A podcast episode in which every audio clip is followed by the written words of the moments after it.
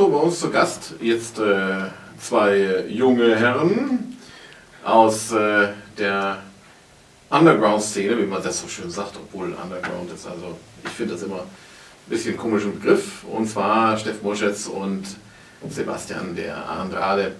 Und ähm, ja, ich dann erzählt doch mal, was ihr momentan an Projekten macht und äh, wie ihr euch vor allen Dingen auszeichnet. Oh ja, jo, wir haben gerade für den Gratis Comic Tag ein Sonderheft gemacht. 30 Jahre nach 1984. Bezieht sich auf George Orwell und den Überwachungsstaat. Mit den besten Zeichnern, die wir auftreiben konnten. Jede Menge wirklich gute Leute. Daya, Ralf Maczynzik, der gerade äh, diesen Fußball-Comic-Wettbewerb gewonnen hat und die 5000 Euro. René Lehner, der sollte jedem ein Begriff sein, denke ich. Und äh, ja, Frank Tönsing, Elbe Billy, ich natürlich. Und äh, Christian Scharfenberg ist auch sehr gut, der demnächst bei uns eine lange Serie anfangen wird in unserem Heft. Und Comics. Ja. Also ihr macht das U-Comics weiter. Das U-Comics hat ja eine sehr lange Tradition, die dann irgendwann mal unterbrochen war. Ja, seit 1969 gab es das. Und ja. jetzt 16 Jahre nicht mehr. Älter als ich, das muss man sich mal vorstellen, drei Jahre älter. Ähm, ist aber eine lange Zeit unterbrochen gewesen und ihr habt das jetzt wieder aufgenommen. Ähm, ist es schwierig, äh, heutzutage ein, ein, ein solches Heft rauszubringen? Denn ich denke mal, am Kiosk gibt es wahnsinnig viel Material. Wir waren auch nur kurz am Kiosk. Wir haben es gerade eben ausprobiert am Kiosk und sind jetzt wieder im Bahnhofsbuchhandel und Comicfachhandel. Und halt übers Internet und demnächst bei 2001 und so weiter. Also Kiosk, da müsste man extrem stark bewerben. Hat es nicht gebracht. Aber Bahnhofsbuchhandel läuft gut. Ja, schwer ist es eigentlich nicht. Es hat sich alles ergeben. Zur richtigen Zeit war ein Vertrieb da und ein Geldgeber und eigentlich hat man das Gefühl, kommt alles gut zusammen. Natürlich macht man damit keinen großen Gewinn. Die Zeit der Zeitschriften und Magazine ist vorbei, denke ich. Ja, eben, das ist ja die, die Problematik, dass diese Zeit eigentlich eher schon vorbei ist. Ja. Äh, wie sieht das mit, mit ähm, digitalen Publikationen aus? Gerade damit hatten wir ja eigentlich angefangen, ne, auf undergroundcomics.de. Und ist auch eine tolle Sache. Andererseits, wenn man über diese, ich kenne mich gar nicht so gut aus, diese Mac-Geschichte da geht, dann darf man keine Brustwarzen zeigen und wird halt total zensiert. Und deswegen haben wir es sein lassen. Wir hatten auch mit Maddock verhandelt, aber dann soll das fünf Jahre exklusiv und haben wir erstmal aufgeschoben. Weil auch unsere ganzen Leser eigentlich auch drauf stehen auf Papier. Und jetzt konzentrieren wir uns erstmal darauf. Das ist dann eher so die ältere Leserschaft, die ihr ansprechen. Ja, glaube ich schon.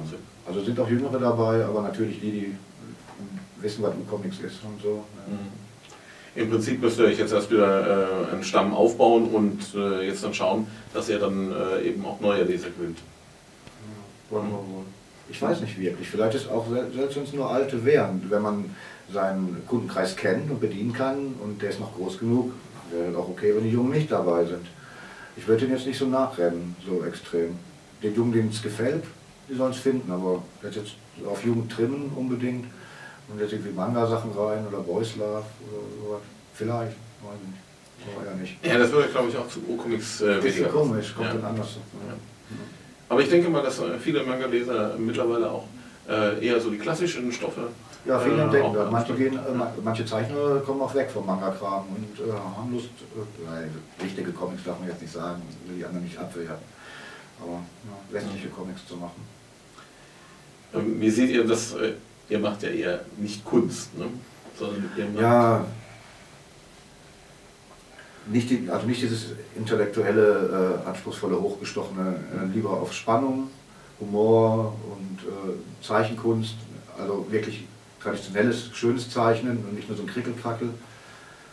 Ja, ich habe sehr viele Leute abgelehnt, weil es mir zu, zu sehr auf die Kunstschiene ging. Ne? Die Geschichten, die man nicht versteht, die dann, ja, ist doch Kunst, ist doch Kunst, muss man ja nicht verstehen.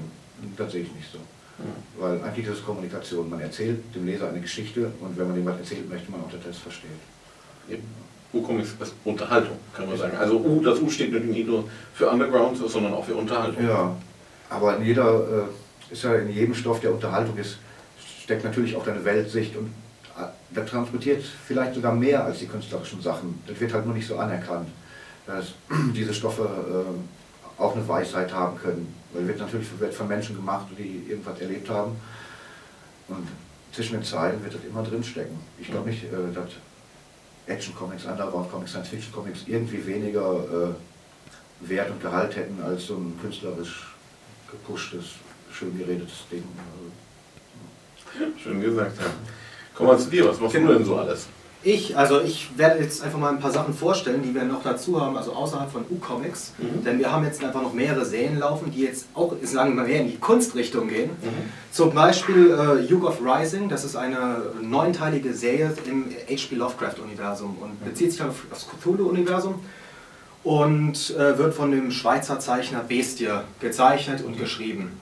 Und hat halt einen sehr, sehr klassischen und klaren Strich und ist absolut in Schwarz-Weiß gehalten.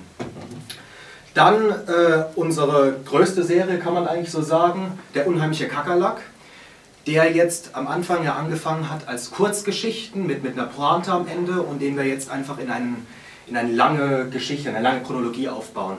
Und das ist mittlerweile der dritte Teil von der Chronik des Kakerlaks und spielt in den 50er Jahren in Amerika und arbeitet eigentlich mit allen lustigen Klischees.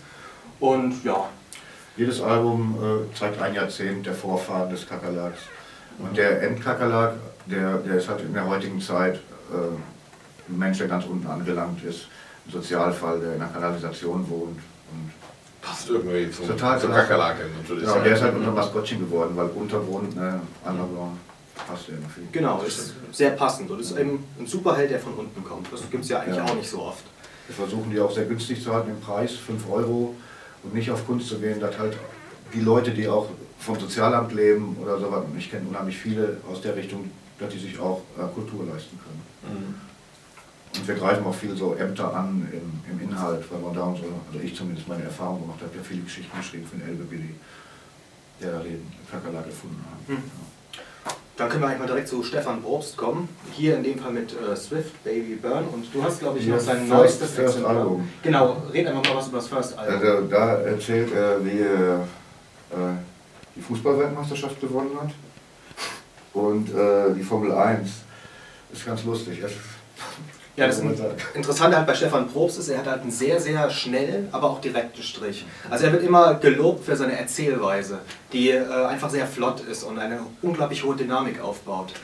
Und er hat halt eine recht große Serie, recht viele Swift, Helden, Weiber und Barbaren und oh, ja genau, Captain Black Blocks. Also er hat schon ein recht großes Portfolio, was er vorweisen kann. Und ist eigentlich auch recht beliebt bei uns. Ja, und was haben wir noch im Katalog so an, an anderen Zeichnern? Ja, René Lehner ist halt sehr bekannt, den hatte ich schon erwähnt, der ist jetzt auch gerade unten und signiert bei uns.